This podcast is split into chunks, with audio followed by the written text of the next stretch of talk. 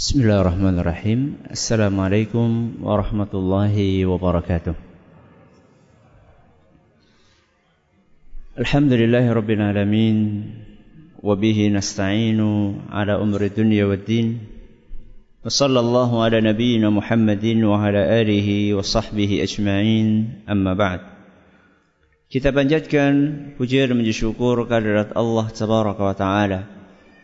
Pada kesempatan malam yang berbahagia kali ini, kita kembali diberi kekuatan, kesehatan, hidayah serta taufik dari Allah Jalla wa Ala. Sehingga kita bisa kembali menghadiri pengajian rutin untuk membahas akhlak dan adab di dalam Islam. Kita berharap semoga Allah Subhanahu wa taala berkenan untuk melimpahkan kepada kita semuanya ilmu yang bermanfaat sehingga bisa kita amalkan sebagai bekal untuk menghadap kepada Allah Jalla wa Ala. Amin. Salam dan salam semoga senantiasa tercurahkan kepada junjungan kita Nabi besar Muhammad sallallahu alaihi wasallam kepada keluarganya, sahabatnya dan umatnya yang setia mengikuti tuntunannya hingga akhir nanti. Para hadirin dan hadirat sekalian yang kami hormati dan juga segenap pendengar radio Insani via streaming dimanapun anda berada. Juga para pemirsa Surau TV dan Yufi TV yang semoga senantiasa dirahmati oleh Allah Azza wa Jal. Pada pertemuan yang lalu kita telah menyelesaikan pembahasan tentang hadis yang keenam tentang hadis yang keenam dari kitab Al-Jami' dalam Bulughul Maram karya Imam Ibn Hajar Al-Asqalani rahimahullah. Sehingga insyaallah mulai hari ini kita akan mengkaji hadis berikutnya yaitu hadis yang ketujuh. Hadis yang ketujuh. Redaksi hadis tersebut sebagaimana yang dituturkan oleh Imam Ibn Hajar Al-Asqalani an Abi Hurairah radhiyallahu taala anhu qala dari seorang sahabat Nabi SAW namanya Abu Hurairah. Semoga Allah meridhai beliau. Beliau berkata, "Qala Rasulullah sallallahu alaihi wasallam." Rasulullah sallallahu alaihi wasallam bersabda, "Liyusallimis saghiru 'alal kabir." Hendaklah yang lebih muda mengucapkan salam kepada yang lebih tua. Hendaklah yang lebih muda dialah yang menyalami mengucapkan salam kepada yang lebih tua. Wal maru 'alal qa'id. Dan hendaklah orang yang berjalan dialah yang mengucapkan salam kepada orang yang sedang sedang duduk. Ada orang lewat, dialah yang menyalami orang yang sedang duduk wal qalilu 'alal kathir. Dan hendaklah rombongan yang jumlahnya lebih sedikit merekalah yang menyalami rombongan yang jumlahnya lebih banyak. Muttafaqun alaih. Hadis riwayat Bukhari dan Muslim. Wa fi riwayatin li Muslim dalam salah satu riwayat yang disebutkan di dalam Sahih Muslim warrakibu alal mashi. Ada tambahan, hendaklah yang naik kendaraan dialah yang mengucapkan salam kepada orang yang berjalan kaki. Inilah hadis yang ketujuh yang disampaikan oleh Imam Ibnu Hajar Al Asqalani rahimahullah dan seperti biasanya kita akan mengawali kajian kita dengan membahas tentang biografi sahabat yang meriwayatkan hadis tersebut siapa tadi? Abu Hurairah. Benar nggak kalau kita katakan Abu Hurairah itu nama? Abu Hurairah nama? Bukan. Ini dalam bahasa Arab istilahnya kunyah. Kunyah itu ya julukan. Kira-kira maknanya terjemahan bebasnya julukan. Misalnya, jenengan punya anak namanya Ahmad. Maka kita katakan ini orang julukannya apa? Abu Ahmad. Atau orang Jawa mengatakan Bapak kayak Ahmad. Ya. Orang Arab mengatakan Abu Ahmad. Ini bukan nama, ini julukan. Masa Bapak kayak Ahmad seneng? Ya bukan kan, julukan. Julukannya Bapak E Ahmad. Nama aslinya siapa? Abu Hurairah terlahir dengan nama Abdu Syams. Apa? Abdu Syams. Apa artinya? Abdu hamba, Syams matahari. Berarti hambanya matahari. Benar apa salah? Salah. Ahli sejarah mengatakan namanya seperti itu kok salah? Oh, salah kontennya, betul. ya. Ini adalah bentuk nama yang keliru. Penghambaan kepada selain Allah. Contoh Abdul Ka'bah. Hambanya apa? Ka'bah. Contoh yang lain. Abdul Nabi. Hambanya apa? Nabi. Abdul Rasul. Hambanya Rasul. Ini tidak boleh. Makanya begitu Abu Hurairah ketemu dengan Rasulullah sallallahu alaihi wasallam, Ditanya sama Rasul sallallahu alaihi wasallam, "Masmuk? Siapa namamu?" Abu Hurairah mengatakan Abdus Syams. Begitu mendengar redaksi namanya ini, langsung Nabi sallallahu alaihi wasallam mengganti namanya dan berkata, "Bal Abdurrahman." Kamu mulai detik ini namamu diganti menjadi Abdurrahman. Berarti nama Abu Hurairah siapa? Abdurrahman. Bapaknya namanya Sakhr. Ada yang tahu arti Sakhr? Sakhr itu artinya burung elang. Iya. Sakhr artinya burung elang. Orang-orang Arab itu suka yang Fahad. Apa Fahad? Macan. Jadi orang-orang Arab suka nama-nama yang apa ya? Sangar. ya. Abdurrahman bin Sakhr. Makanya kalau kita buka di biografinya, maka kita temukan Abu Hurairah namanya Abdurrahman bin Sakhr Ad-Dausi. Dari sebuah suku namanya suku Daus. Kenapa kok Sampai sekarang yang terkenal nama apa? Abu Hurairah. Coba angkat tangan yang sebelum ini pernah tahu bahwa Abu Hurairah namanya Abdurrahman bin Sakhar. Satu. Ada yang lain? Tidak ada. Berarti lebih terkenal apanya? Abu Hurairah, julukannya daripada nama aslinya. Ya. Bagaimana asbab musabab Abdurrahman bin Sakhr ini dapat julukan Abu Hurairah. Pertama, Abu itu artinya bapak. Hurairah artinya apa? Kucing betina kecil. Apa coba? Cemeng. anaknya kucing ya, anaknya kucing. Kucing betina kecil. Hurairah. Kenapa kok bisa namanya kenapa kok Karena banyak kucing, bukan. Jadi Abu Hurairah ini, ini ketika masih kecil, ketika masih kecil, dia itu suka mainan apa? Kucing.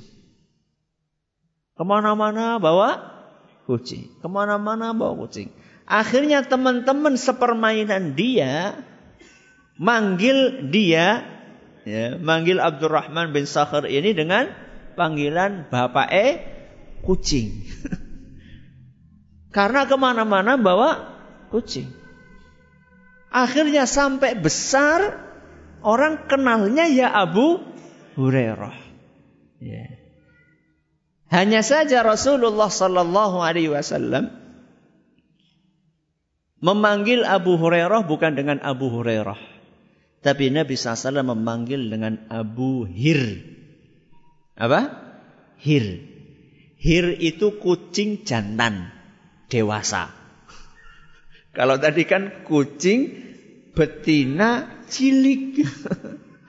Makanya Abu Hurairah radhiyallahu anhu setelah mendapatkan panggilan Abu Hir, sebenarnya beliau itu lebih suka dipanggil dengan Abu Hir.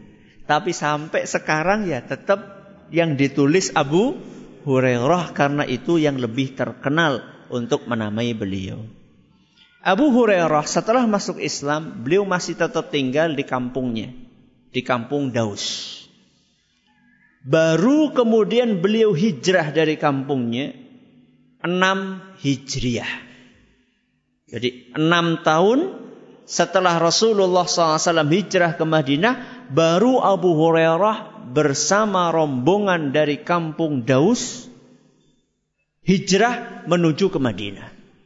Begitu sampai ke Madinah, Abu Hurairah menghabiskan waktunya untuk melayani Nabi kita Muhammad sallallahu alaihi wasallam. Dan sampai wa, sampai wafatnya Rasul SAW, Abu Hurairah belum nikah, belum punya anak. Sampai wafatnya siapa? Rasul SAW. Hanya beliau punya satu ibu. Yang sudah sangat sepuh dan saat itu belum mau masuk ke dalam agama Islam. Dan ini salah satu hal yang membuat Abu Hurairah sedih sekali. Setiap hari sebagai bentuk birrul walidain, sebagai bentuk kebaktian Abu Hurairah kepada ibunya, setiap hari berusaha Abu Hurairah ini mendakwahi ibunya, ngajak ibunya untuk masuk dalam agama Islam. Akan tetapi ibunya selalu menolak dan menolak. Sampai datang suatu hari, Abu Hurairah radhiyallahu anhu kembali mengajak dan tidak putus asa. Mengajak ibunya untuk mendapatkan ajaran Islam. Mendapatkan hidayah memeluk ajaran Islam. Mungkin karena saking seringnya ibunya ini jengkel. Ibunya jengkel kemudian mengeluarkan kata-kata yang kasar. Menghina Rasulullah Wasallam. Dan Abu Hurairah orang yang kecintaannya kepada Nabi SAW sudah mendarah daging. Maka Abu Hurairah pun meninggalkan rumahnya dalam keadaan sedih luar biasa. Kemarin-kemarin sedih. Akan tetapi hari ini sedih banget karena Abu karena ibunya mengeluarkan kata-kata yang kasar menjelekkan Nabi kita Muhammad sallallahu alaihi wasallam. Maka sambil menangis Abu Hurairah menemui Nabi kita Muhammad sallallahu alaihi wasallam. Begitu ketemu dengan Rasul sallallahu alaihi wasallam sambil menangis, beliau mengatakan, "Ya Rasulullah." Ya, sebelumnya Nabi SAW bertanya, "Ma yubkika ya Abu Hurairah?" Apa gerangan yang membuat kamu menangis wahai Abu Hurairah? Maka kemudian beliau mengatakan inni kuntu la afturu an da'wati ummi ilal Islam fata'ba alai. Wahai Rasul, aku enggak pernah bosan untuk mengajak ibuku masuk ke dalam agama Islam. Dan setiap aku ajak, beliau selalu menolak. Wa qad da'atuha al-yawma. Dan hari ini wahai Rasul, aku pun dakwahi beliau. Akan tetapi ternyata beliau mengeluarkan kata-kata yang menyakitkan sekali. Beliau menghina engkau wahai Rasulullah SAW. Setelah itu kemudian Abu Hurairah memohon kepada Nabi SAW. Fadu'ullah jalla wa'ala. An yumila qalba ummi Abi Hurairah lil Islam. Wahai Rasul bantu aku. Doakan ibuku. Supaya beliau hatinya tertarik untuk memeluk agama Islam. Maka kemudian Nabi kita Muhammad sallallahu alaihi wasallam mengangkat kedua tangannya beliau berdoa, Allahumma hdi umma Abi Hurairah. Apa? Allahumma hdi umma Abi Hurairah. Yang artinya, Ya Allah, berilah hidayah kepada ibunya Abu Hurairah.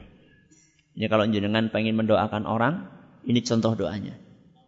Allahumma di sebutkan namanya siapa? Ya, kalau ibu jenengan berarti apa? Ummi. Kalau bapak jenengan abi. Nek bojone zaujati. Ya. ya. Allahumma hdi umma Abi Hurairah. Ya Allah berilah hidayah kepada ibunya Abu Hurairah. Agak lega Abu Hurairah. Begitu mendengar Rasulullah SAW mendoakan. Maka kemudian beliau pulang. Sampai di depan pintu rumah. Di dalam rumah terdengar suara air. Kerucuk, kerucuk, kerucuk. Orang lagi menggunakan air. Maka Abu Hurairah radhiyallahu anhu ketika akan buka pintu dari dalam rumah ibunya mengatakan, "Maka anak stop. Jangan masuk wahai Abu Hurairah." Karena saat itu nggak seperti sekarang. Kalau sekarang itu di pojok rumah ada apa? Kamar mandi tertutup gitu. Kalau saat itu seadanya. Ya. Saat itu se seadanya. Maka ketika Abu Hurairah mau masuk, ibunya lagi mandi. Maka begitu mendengar Abu Hurairah mau masuk, ibunya mengatakan, stop Abu Hurairah jangan masuk dulu. Maka Abu Hurairah pun nunggu di depan pintu rumah. Begitu ibunya selesai mandi pakai baju, langsung ibunya membukakan pintu pintu, nyuruh Abu Hurairah untuk masuk dan langsung saat itu juga mengatakan asyhadu an la ilaha illallah wa asyhadu anna muhammadar rasulullah. Dahsyatnya sebuah apa? Doa. Ya. Maka jangan pernah putus asa dalam berdoa. Ya. Kadang-kadang ada orang curhat, Ustaz gimana Ustaz? Anak saya ini Ustaz, sulit banget diajak untuk sholat. Jenengan berdoa Pak. Sudah Sing akeh wis akeh. Kurang akeh. Yeah. Ada seorang ulama, saya lupa namanya. Dia berkata, "Aku belajar kesabaran. Aku belajar ketidakputusasaan dari seorang anak kecil. Kata ulama tersebut dia mengatakan aku belajar kesabaran, belajar ketidakputusasaan pantang mundur dari seorang anak kecil. Kok bisa ulama kok belajar dari apa?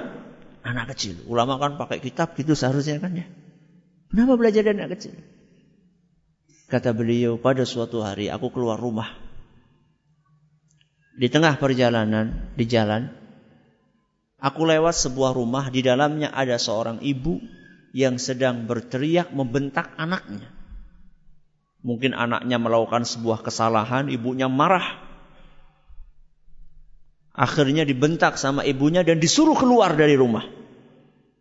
Diusir sama ibunya. Maka anak tersebut dengan terpaksa keluar dari rumah. Lalu dari dalam rumah pintunya dikunci sama ibu. Anak kecil nggak tahu mau ke mana disuruh pergi. Maka akhirnya anak kecil itu nggak pergi. Dia cuma duduk di depan pintu sambil nangis. Sambil mengatakan kepada ibunya, Bu mohon maaf, maafkan aku. Janji tidak ngulangi lagi. Benar. Aku tobat, gak akan ngulangi lagi. Ulama tadi Ngeliatin terus kejadian itu. Dan dia pengen tahu ngukur seberapa tahan. Siapa? Ibunya ini untuk tidak membukakan pintu. Ternyata subhanallah. Gak lama kemudian hatinya luluh. Akhirnya dibukakan pintu. Anaknya masuk merangkul ibunya minta maaf. ya Ibunya pun kemudian memeluk Selesai masalah. Kata ulama tadi, aku belajar sabar, tidak putus asa dari anak kecil ini. Andaikan kita dengan Allah subhanahu wa ta'ala ketika meminta. Seperti anak kecil ini ketika meminta kepada ibunya. Tidak akan berhenti meminta kecuali setelah dibukakan pintu. Dan kita tidak akan pernah berhenti berdoa kecuali setelah dikabulkan oleh Allah Subhanahu wa taala. Bukan berarti setelah dikabulkan mandek dongan ya orang. Akan tetapi jangan pernah kita berhenti untuk berdoa. Makanya ulama tadi bersabar. Maka saya tanya tadi. Doa sudah sering, sering, sering lagi. Jangan berhenti. Sampai anak jenengan mau sholat. Sampai bapak jenengan mau sholat. Dan mungkin masih ada di antara kita yang bapak ibunya belum apa? Belum sholat. Betul? Mungkin. Ya. Belum ngaji mungkin. Masih ada. Abu Hurairah begitu melihat ibunya syahadat. Nangis luar biasa langsung balik kepada Nabi SAW. Kembali dalam keadaan nangis. Tadi datang nangis, sekarang balik lagi apa? Nangis lagi. Cuma nangisnya beda. Kalau tadi nangis sedih, dia nangis senang. Dan kemudian menyampaikan kabar gembira kepada Nabi kita Muhammad Sallallahu Alaihi Wasallam menyampaikan kabar gembira kepada Nabi kita Muhammad sallallahu alaihi wasallam bahwasanya ibunya sudah masuk ke dalam agama Islam. Nabi kita Muhammad sallallahu eh, maaf Abu Hurairah radhiyallahu anhu menghabiskan waktunya untuk belajar kepada Nabi kita Muhammad sallallahu alaihi wasallam. Sampai-sampai saking banyaknya waktu yang dipakai oleh Abu Hurairah untuk belajar, kadang-kadang sampai beliau itu nggak ada waktu untuk mencari makan. Dan umurnya dihabiskan untuk melayani Rasul SAW dan berbakti kepada ibunya. Makanya diceritakan Abu Hurairah radhiyallahu anhu pernah suatu saat lapar sekali, nggak punya apa-apa untuk dimakan. Akhirnya beliau pun berusaha untuk duduk di depan pintu masjid gitu ya. Ada sahabat lewat kemudian pura-pura nanya. Pura-pura apa? Nanya sesuatu. Nanya tentang sesuatu dan dia paham, dia udah tahu jawabannya. Cuman maksud dia itu setelah ditanya sahabat ini penginnya Abu Hurairah itu terus dia apa? Diajak gitu loh. Eh udah makan belum? Pengennya kan seperti itu gitu ya. Ternyata sahabat yang pertama lewat. Setelah menjawab pertanyaan lewat. Sahabat yang kedua lewat lagi. Udah ditanya. Muncullah Nabi kita Muhammad Sallallahu Alaihi Wasallam. Begitu kelihatan Nabi kita Muhammad Sallallahu Alaihi Wasallam maka kemudian Nabi kita SAW berkata Abu Hurairah. Abu Hurairah. Nabi langsung paham. Karena posisinya orang sedang lapar. Dan saking laparnya nggak ada makanan diceritakan dalam riwayat sejarah Abu Hurairah sampai ngambil batu diikat dengan kain di mana? Di perutnya untuk ganjil perutnya supaya nggak terlalu lapar. Nabi SAW melihat Abu Hurairah mukanya ini muka orang apa? Lapar. Dan inilah salah satu ketajaman intuisi Nabi kita Muhammad SAW. Jadi jadi orang itu yang peka. Ya. Anak bocah cilik kita lagi makan dulu ngakon, Ya paham lah maksudnya apa. Ya. Gak usah ditanya kepengen apa. Jenengan beli gorengan. Beli gorengan duduk makan. Ada anak kecil kelihati terus. Apa deleng-deleng? Bukannya dikasih malah. Maka kemudian Abu Hurairah pun disuruh oleh Nabi SAW untuk ikut. Ayo ikut ke rumah.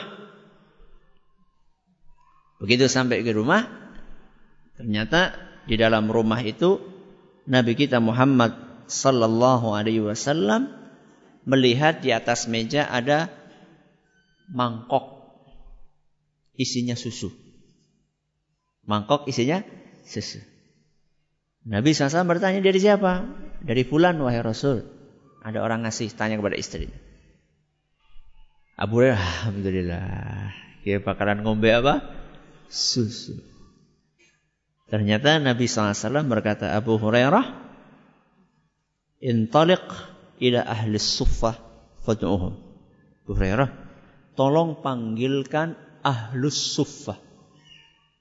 Ahlus suffah itu adalah orang-orang di zaman Nabi SAW yang nggak punya rumah, nggak punya kerabat, nggak punya tempat tinggal. Mereka tinggalnya di emperan Masjid Nabawi. Mereka tinggalnya di emperan Masjid Nabawi. Dan jumlahnya puluhan. Jumlahnya puluhan. Abu Hurairah, tolong panggilin ahlu sufah suruh ke sini. Aduh. Ya oh 30 orang, saya kebagian berapa? Akan tetapi ini perintah. Perintah dari siapa? Rasulullah Sallallahu Alaihi Wasallam. Gak mungkin Abu Hurairah menolak. Dengan berat hati Abu Hurairah memanggil ahlus sufah semuanya untuk datang. Puluhan orang. Sudah kan? Duduk. Abu Hurairah, ya wahai Rasul. Ambil mangkok ini. Kasih minum satu-satu mereka. Subhanallah. Kirain dia mau apa? Minum duluan. Akhirnya Abu Hurairah kasih minum satu semangkok. Minum. Minum lagi, minum lagi, minum lagi, minum lagi. Yang seharusnya mangkok itu paling cukup buat dua orang nggak kenyang. Setiap orang minum balik selesai penuh lagi. Minum penuh lagi. Minum penuh lagi. Mulai Abu Hurairah apa? lega. Mulai alhamdulillah guys ya anak jatah. Setelah semuanya ahlu suffah minum semuanya, kemudian Nabi kita Muhammad sallallahu alaihi wasallam ngelihat Abu Hurairah sambil tersenyum. Beliau berkata, "Baqitu ana wa anta." Abu Hurairah yang belum minum tinggal kita berdua. Tinggal saya dan kamu. Sodak ya Rasulullah. Benar wahai Rasul. Kata Abu Hurairah. Maka kemudian Nabi SAW kata, Ishrab. Kamu minum duluan. Maka Abu Hurairah minum. Mandek sedela. Nabi katakan, Ishrab. Minum kamu. Kulu, kulu, kulu, kulu, kulu. Berhenti sebentar. Minum. Kulu, kulu, kulu, kulu. Minum. Kulu, kulu, kulu. Sampai akhirnya Abu Hurairah mengatakan, Wallahi ya Rasulullah, la ajidu lahu masakan. Wis orang. Perut sudah penuh, gak ada tempat, wahai Rasul. Maka Nabi SAW senyum, kemudian manggil, ngambil mangkok tadi dan Rasulullah SAW minum terakhir. Begitulah pemimpin. Begitulah pemimpin. Orang bisa turu naik rakyatnya isiana sing kencot. Sulit tidur kalau misalnya masih ada rakyatnya yang kelaparan. Satu mangkok. Dipanggil rakyatnya semuanya dulu. Baru terakhir itu pun bekasnya siapa? Ahlus sufah. Inilah pengorbanan siapa? Abu Hurairah radhiyallahu anhu. Setiap hari Abu Hurairah berusaha untuk menyertai Nabi kita Muhammad SAW. Ketika sedang safar. Ketika sedang tidak safar. Ketika Nabi Wasallam di pasar, ketika di kebun, ketika di mana saja. Abu Hurairah selalu bersama dengan Nabi SAW. Seperti bayangannya Rasul SAW. Sehingga tidak heran Abu Hurairah radhiyallahu anhu ilmu yang didapatkan dari Nabi SAW itu luar biasa banyaknya. Bahkan dari sekian ratus ribu atau dari seratus ribuan sahabat Nabi SAW, Abu Hurairah adalah orang yang paling banyak meriwayatkan hadis dari Rasul SAW. Para ahli sejarah mengatakan hadis yang dimiliki atau diriwayatkan oleh Abu Hurairah ada 1609 hadis.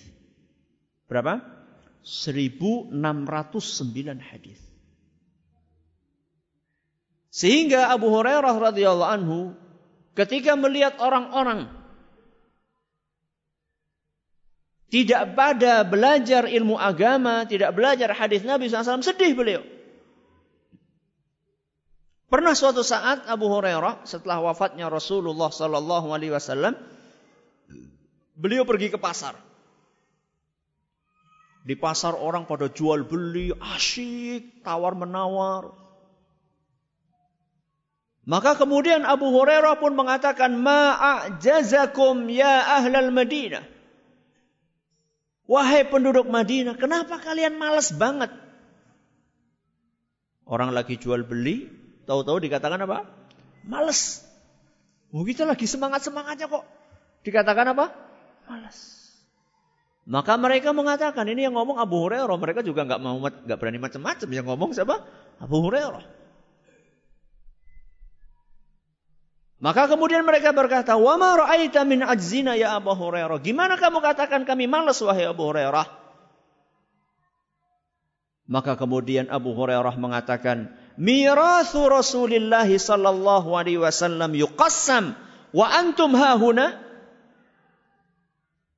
Warisan Rasulullah SAW sedang dibagi-bagi. Kenapa kalian di sini?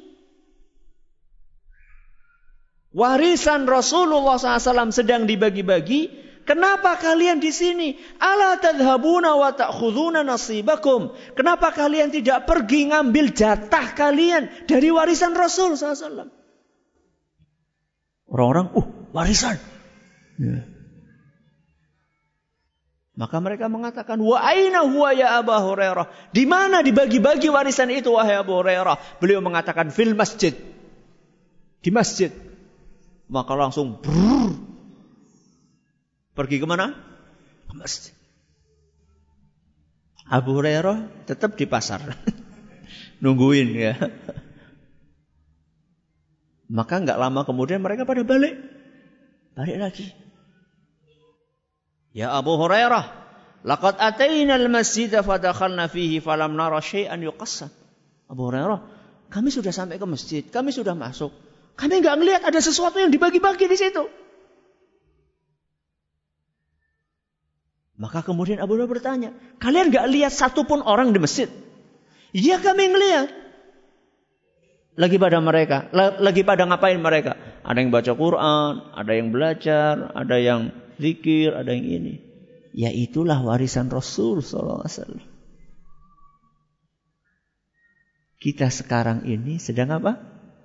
Bagi-bagi warisannya Rasulullah SAW. Beliau pernah bersabda, "Ala wa innal anbiya'a lam yuwarrithu dinaran wala dirham." Ketahuilah, para nabi alaihi wassalatu wassalam tidak mewariskan dinar juga dirham. Mereka tidak mewariskan emas, mereka tidak mewariskan perak, Wa innama warrathul ilm. Yang mereka wariskan adalah apa? Ilmu. Faman akhadahu akhadha bihadzin wafir. Barang siapa mendapatkan warisan Rasul sallallahu alaihi wasallam maka dia telah mendapatkan warisan yang terbanyak dan terbaik. Berarti ngesuk rosah nyambut gawe Ustaz ya tetap nyambut gawe. Tetap bekerja. Tapi jangan lupakan mengambil warisannya siapa? Rasulullah Sallallahu Alaihi Wasallam. Orang ketang seminggu bisa saban malam satu. Ya lumayan daripada orang. Mending. Tapi rugi. Kalau misalnya kita cuma mengambil warisan Rasul seminggu sekali. Sayang. Ya. Jadi Abu Hurairah sampai beliau eh, beliau SAW meninggal, Abu Hurairah belum nikah. Begitu Rasulullah SAW meninggal, Abu Hurairah nikah, punya anak, dan saat itu harta mulai banyak. Ya, harta kaum muslimin mulai banyak. Terjadi penaklukan negeri anu, negeri anu, ghanimah. Apa ghanimah? Harta rampasan perang banyak dibagikan. Akan tetapi Abu Hurairah radhiyallahu anhu sekalipun beliau telah menjadi orang yang berada beliau tetap tidak lupa dari belajar. Dan tidak berubah kedermawanan Abu Hurairah radhiyallahu anhu. Beliau pernah diangkat jadi gubernur berapa kali di zamannya Muawiyah bin Abi Sufyan diangkat jadi gubernur di kota Madinah. Ya. Walaupun sudah jadi gubernur, tetap hidupnya sederhana. Pernah suatu saat, ketika jadi gubernur itu, Abu Hurairah kelihatan di jalan itu ngangkat suluh. Ngangkat apa? Kayu bakar. Coba bayangkan, gubernur gawa apa? Suluh. Kita ini kadang-kadang lurah be ora gelem. Ya. Ini gubernur bawa apa? Bawa kayu bakar. Buat siapa? Buat rumahnya. Buat istrinya. Buat masak di rumah. Abu Hurairah ini selain beliau tawaduk, beliau juga orangnya humoris. Apa? Humoris. Maka ketika ketika sedang bawa uh, kayu bakar, ngelihat ada seorang di jalan, ya, ada seorang di jalan namanya Sa'labah. Siapa namanya? Sa'labah. Maka kemudian Abu Hurairah ausi, berkata kepada Sa'labah, "Ausi'it tariqa lil amir." Minggir, minggir, minggir. Kasih jalan buat gubernur. ini Abu Hurairah yang ngomong ini. Jadi sama Sa'labah. Minggir, minggir, minggir. Kasih jalan buat gubernur. Gubernur mau lewat. Sa'labah ini orangnya juga apa namanya? Juga sama, humoris juga. Maka begitu mendengar suara Abu Hurairah, nyuruh dia untuk minggir. Sa'labah berkata, "Ya rahamukallah, Semoga Allah merahmatimu wahai gubernur kami. Ama yakfika hadzal majal kulluh? Apa enggak cukup jalan yang sudah saya kasih ini? Kurang lebar lagi kata kata siapa? Kata Sa'labah. Maka kemudian Abu Hurairah meralat ucapannya. Ausi'it tariqa lil amiri walil huzmati allati ala dhahri. Kasih jalan buat gubernur dan kayu bakar yang ada di atas punggungnya. Maksudnya ini kan sempit gitu loh. Kalau bawa kayu bakar itu kan banyak gitu. Perlu jalan yang lebih apa? Yang lebih lebar. Tidak hilang selera humornya walaupun sudah jadi apa? Sudah jadi gubernur. Karena orang kan kadang-kadang jaim ya. Ketika jadi gubernur, jadi pejabat. Ketika dulu belum jadi pejabat, Masya Allah ramah sekali.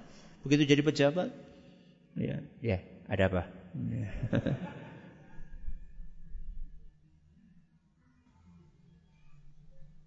Jaga apa? Jaga image supaya kelihatan berwibawa. Dan beliau walaupun jadi gubernur tidak pernah beliau lupa untuk memperhatikan rakyatnya. Pada suatu hari pernah Abu Hurairah dikirimi oleh atasannya yang saat itu adalah Marwan ibnul Hakam. Dikirimi duit 100 dinar. Berapa? 100 dinar.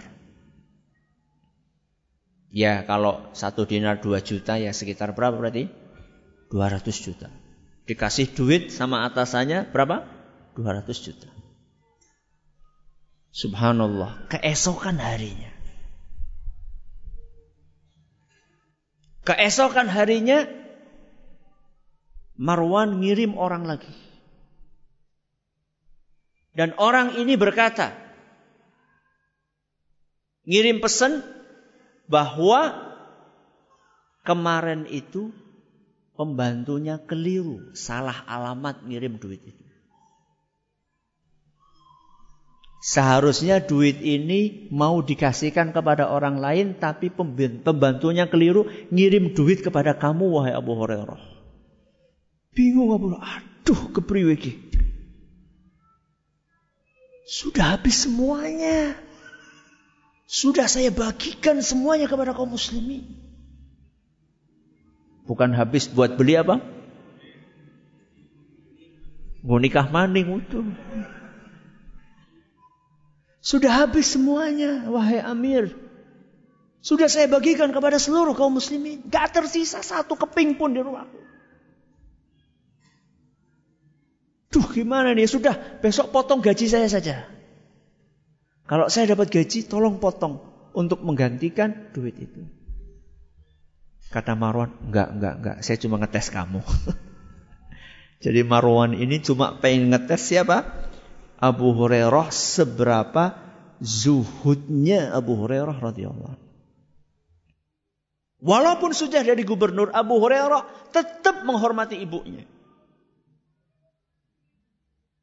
Setiap akan pergi ke mana pun juga, selalu beliau pamitan sama ibunya, Assalamualaikum warahmatullah. Maka ibunya menjawab, Waalaikumsalam warahmatullah. Rahimakallahu Rahimakillahu kama rabbaitini saghira.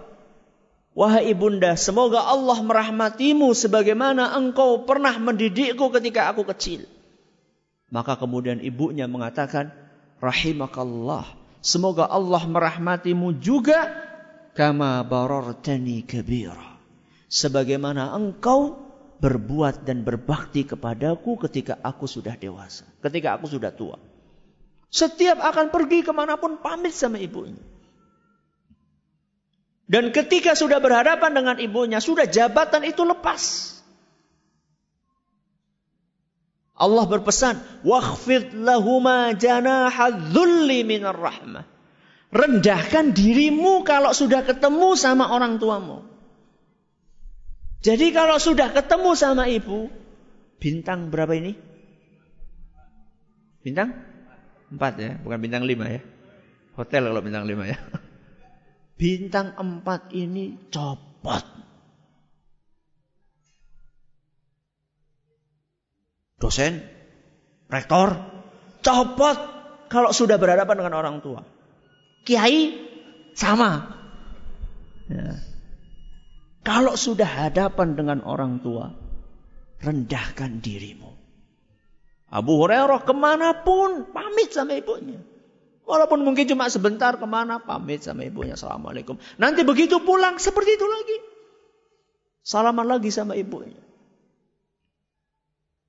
Dan nanti kita akan baca bagaimana Abu Hurairah radhiyallahu an juga memotivasi orang lain untuk birrul walidain.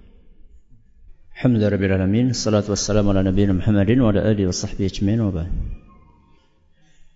Abu Hurairah bukan cuma praktek birrul walidain sendiri. Beliau pun juga berusaha ngajak orang lain untuk birrul walidain.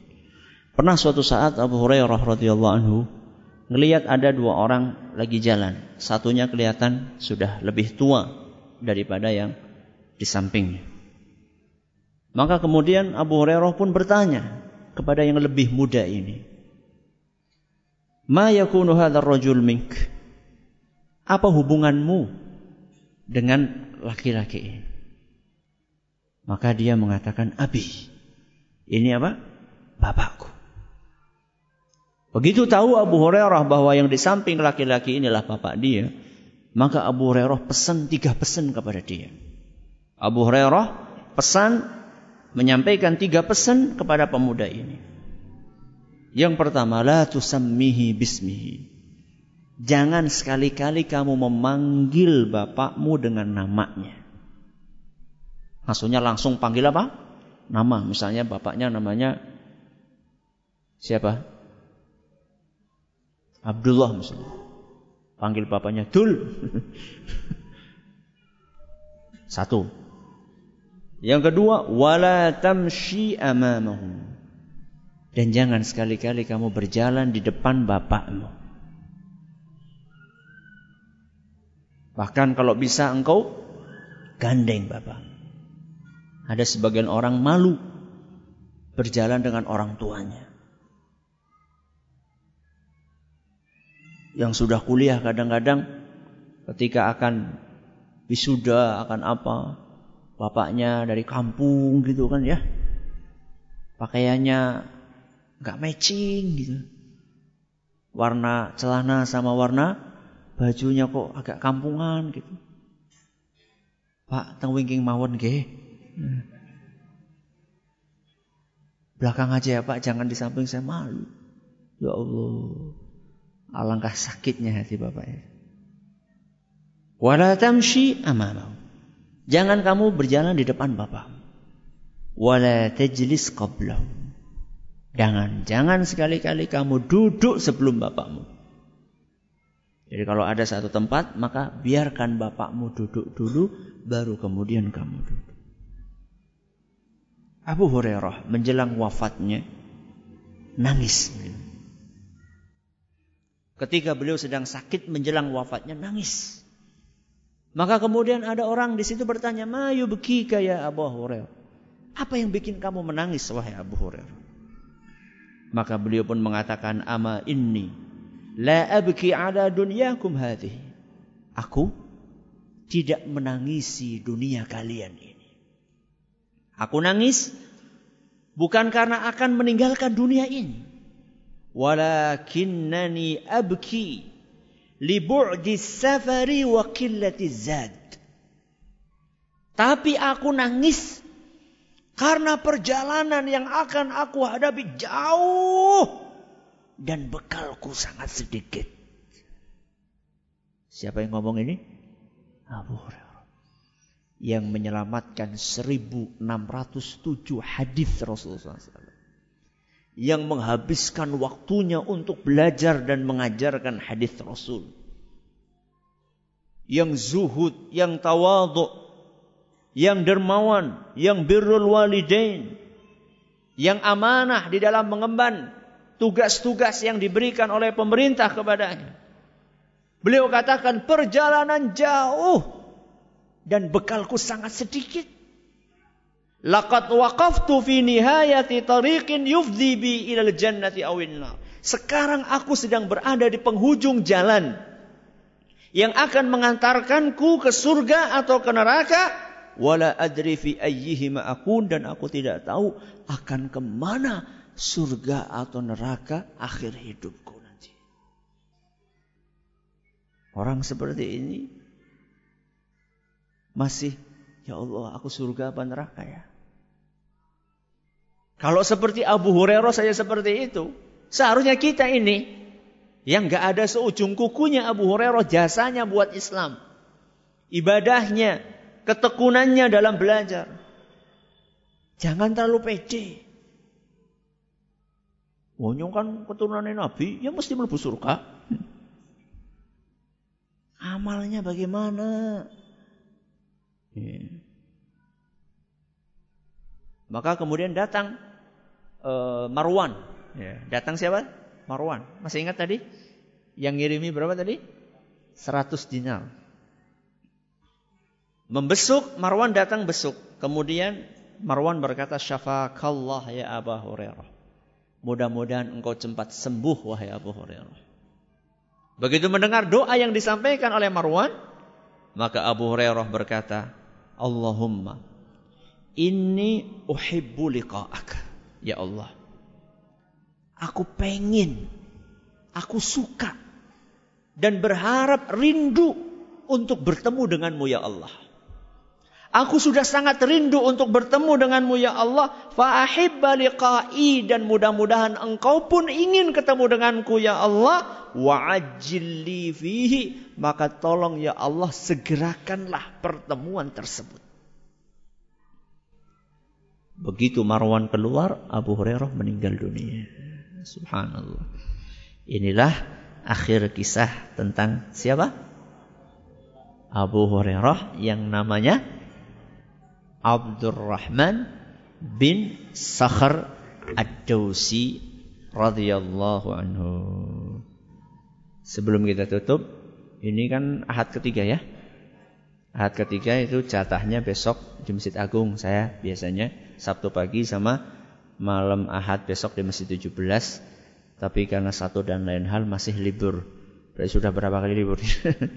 sudah tiga kali ya. Mudah-mudahan nanti bulan depan sudah bisa berjalan seperti semula.